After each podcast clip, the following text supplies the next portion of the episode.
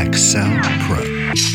Many companies have had everyone sign the same level of restrictions from the C level executives to the hourly worker on the line. It is really important in this environment for companies to be circumspect about who do we need to have protections from and how long should those protections last and what's the scope of those protections?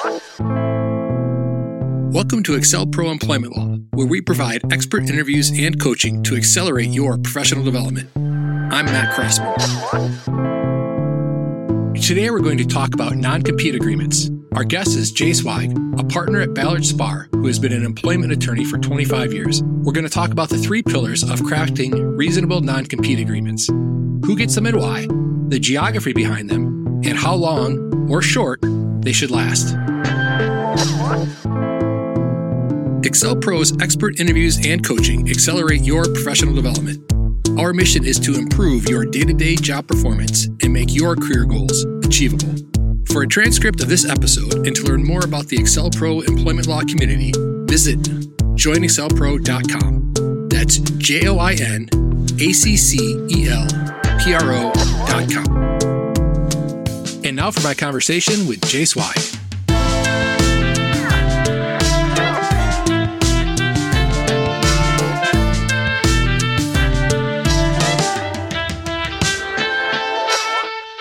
Jay, welcome to the show. Good to be here. Nice to see you, Matt. Now, we're going to talk in some depth today about restrictive covenants and non compete agreements. But before we get too deep, I want to first define terms. Restrictive covenants seems to be the broad term that encompasses a couple of different kinds of agreements. Can you explain the differences between non-competes, non-solicitations, and confidentiality agreements? Great question. And that's something for practitioners, companies, and executives to be aware of. At the base level, you have confidentiality or non disclosure agreements. That's to protect non-public proprietary information or trade secrets of a company. These are very standard, either in employee handbooks or in potential business transactions or broader employment agreements. At the next level, you would have what I would call a non-solicitation agreement.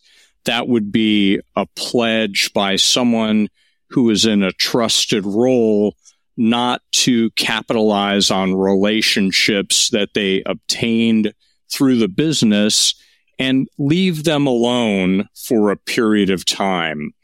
Don't have a conflict of interest.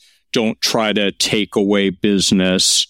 A similar type of non solicit is what you might call a non poach agreement or non hiring agreement. And similar to a customer or business non solicit, a non poach agreement is to say if you leave the company or you start a venture or you want some help on your side gig, don't use our employees to do that because our employees are supposed to be focused on working for our business. Those three are bedrock types of things that most companies really should be aware of and be diligent about. The highest level of restriction is what you called and what everyone's familiar with in terms of a non compete. And a non compete is for a period of time, stay out of that business. And I'm sure we'll talk about more detail, but stay out do not do any business in that area within certain restrictions. One more topic I want to discuss before we get into the nitty gritty, and that is why now? To quote from a piece that you wrote, an increasing number of states are severely limiting or absolutely prohibiting the use of restrictive covenants. That's the end of the quote. You've been working in this field for decades. Is this a cyclical thing or is there something else happening?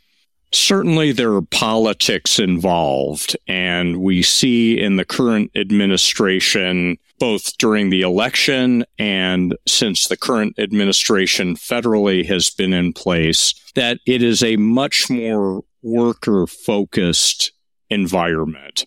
Union protections, expansion of worker rights, expansion of leave. That's a government type of initiative that we're seeing. Beyond that, post pandemic, you're really seeing much, much more fluidity in the labor market where people do have their side gigs, where companies are concerned about what is the employee doing if they're working a hybrid schedule or a remote schedule.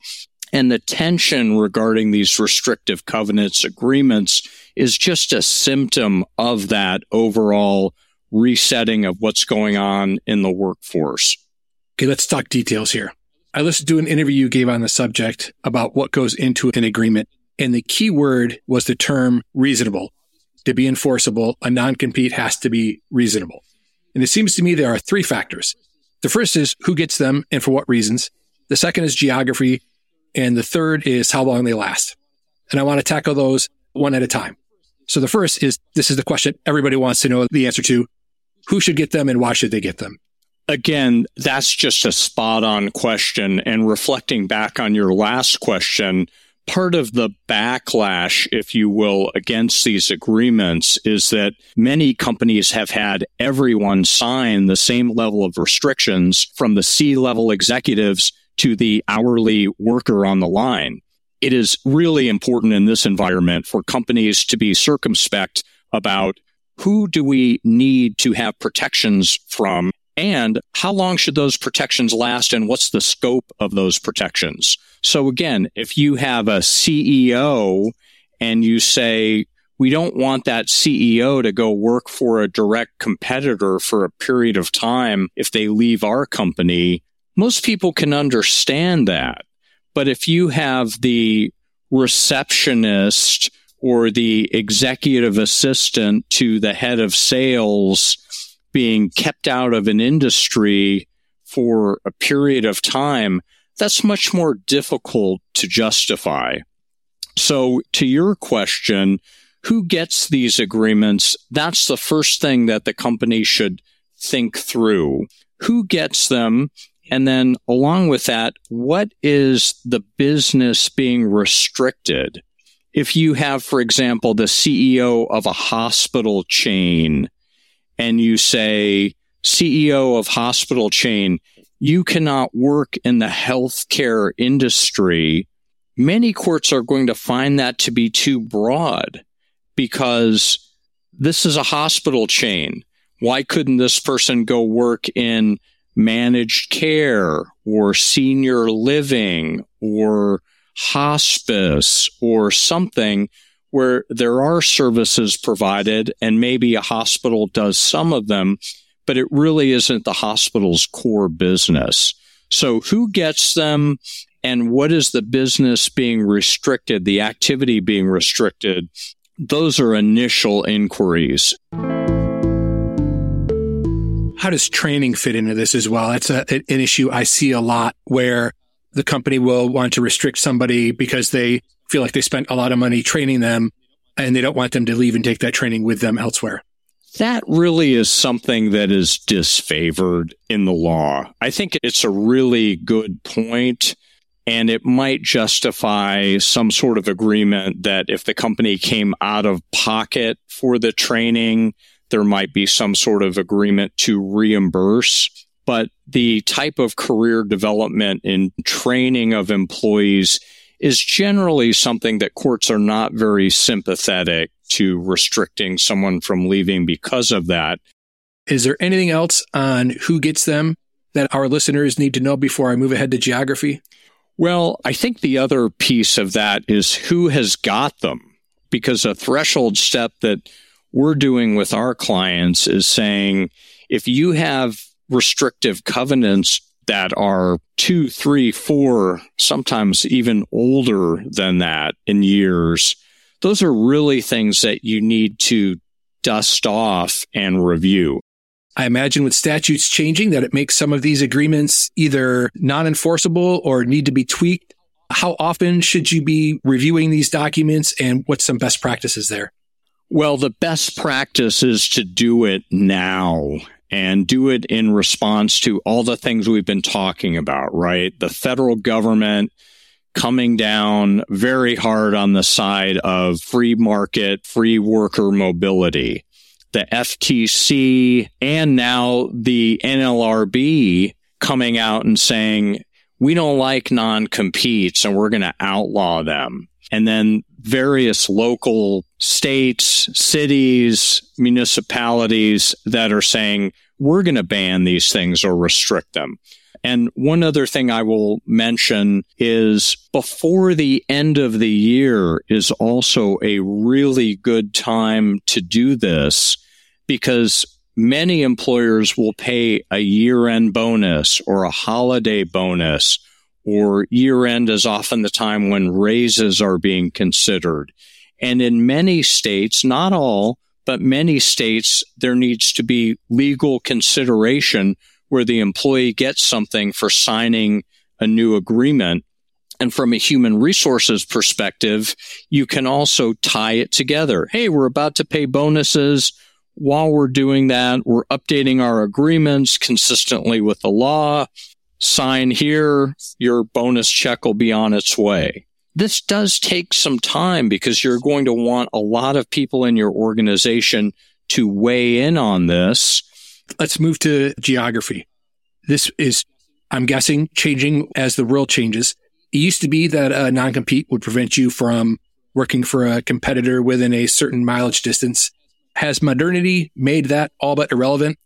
It's not irrelevant, but it is a factor, and courts will look at that it's somewhat dependent on the business. For example, if you have a car wash or a medical practice, or you sell memberships to a gym, the customer base is within a certain proximity of those types of facilities. And so geography could become important. If it's a national or worldwide business, or something where customers are from many different places, then geography is not as critical. And this is where, as you mentioned before, Matt, a non compete could interface with a non solicitation of customers. Another compounding factor here is the company might be headquartered in one state and you're hiring a person who lives in another state whose laws are completely different.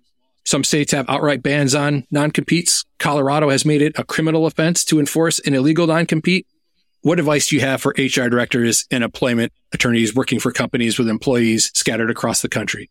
Know the local laws and make sure that your application of non-competes are consistent with the laws of where you are restricting people. Some companies do choose, and they're entitled to do this, to have a choice of law provision in these agreements and make them all Delaware law or all the law of a state that is favorable to employers. And we certainly understand and work with those. But as you pointed out, Matt, if you attempt to enforce one of those agreements in a state like Colorado or California, which also traditionally is extremely hostile to non-compete agreements, you're going to have difficulty enforcing that. So it is very important to know the local laws and what you can and cannot do. We've talked about who gets the agreements. We've talked about the geography component. The third and final piece of that puzzle is length of time. How short is too short? How long is too long? And how do you make those decisions? Well, I'm going to default again, Matt, to it's a case by case basis. But the legal standard for practitioners and companies looking at these agreements is what is the least amount of time that we can restrict someone and have a reasonable opportunity to A, replace them, recruit and hire someone, get them trained up, and B, have our customers and their coworkers get familiar and comfortable with them Many states do have statutes that say anything above this amount of time is presumptively bad or not enforceable. But I will tell you on most non compete agreements, unless it involves the sale of a business or the most senior of C level executives, in my experience going to court and enforcing these, which I do a lot, anything over one year is going to draw a lot of scrutiny. And what I do when I'm drafting these agreements is I push my clients a bit. Sometimes they don't like that, but I'll raise the question and say, can you live with nine months? Can you live with six months? Because the less amount of time that you say to someone, you can't work in the industry, the better business justification you can have for that transition time. Before I move on to separate questions I want to ask, did we cover it all? Those were the questions I knew to ask. An HR executive who's listening to this, what else do they need to know? What they need to know is to put protocols in place when someone joins a company to make sure that the restrictive covenants, all of confidentiality agreements, everything we've been talking about gets signed and put somewhere that it could be retrieved. So it's kind of a cradle to grave approach. You got to make sure these things are signed and acknowledged. And then at the end of the employment relationship, it's really important. You can have your lawyer do this, but the HR department can also perform the function very well.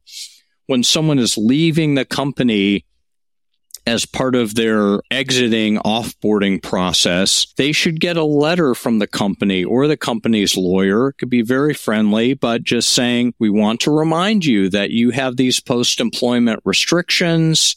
Here's another copy of what you signed and the company takes it seriously and we're going to protect our rights. We wish you well. Go on and go forth but we have many instances where employees just conveniently forget about these things. And the one other thing for the HR department that I would say, and we haven't talked about this, Matt, but when you are hiring someone, you want to be very intentional about asking them in writing about are they subject to any post employment restrictions from their former employer?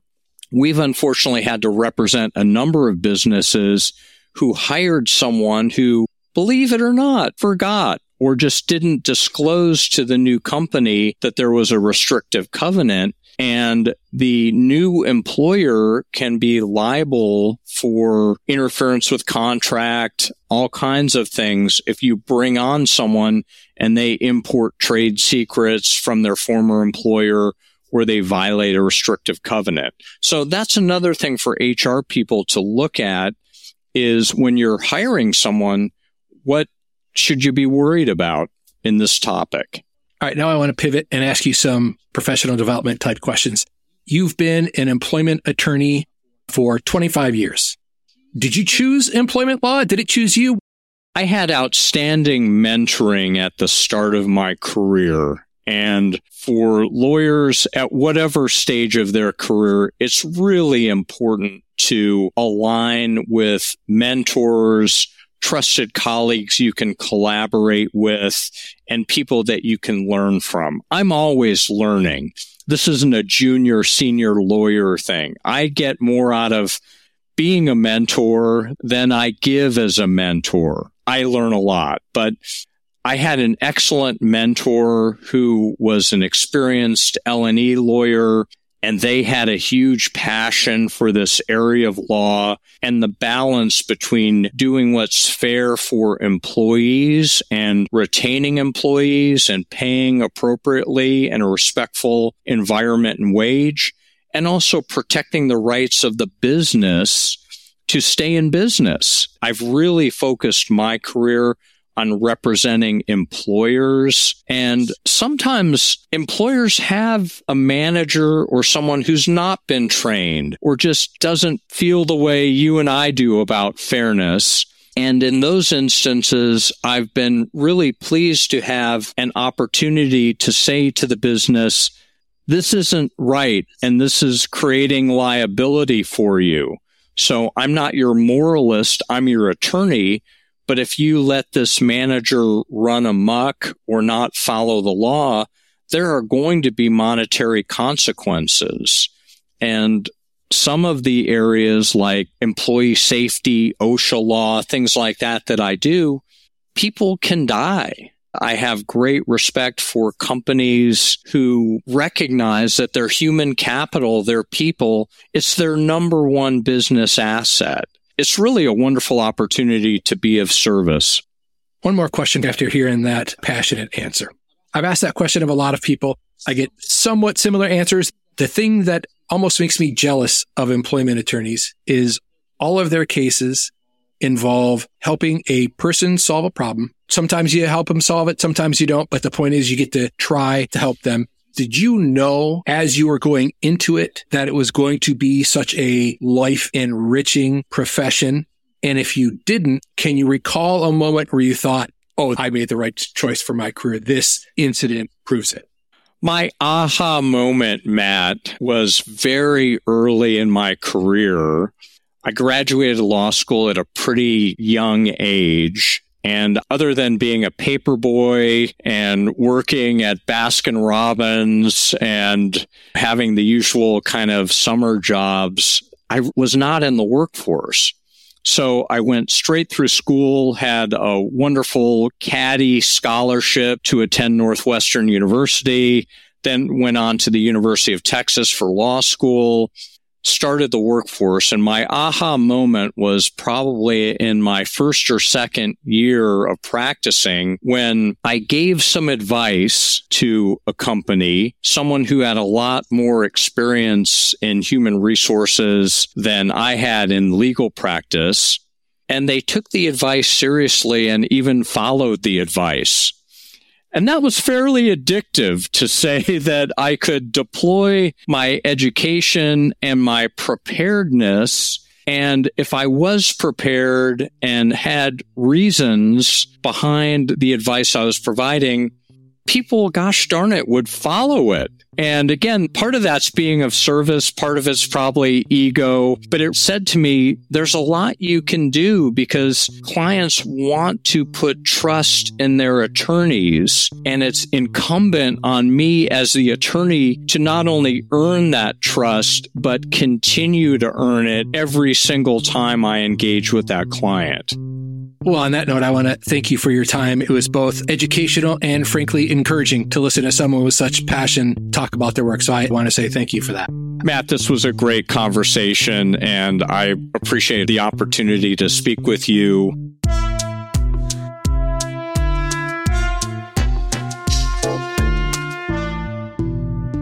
For a transcript of this conversation and to learn more about the AccelPro employment law community, visit joinaccelpro.com.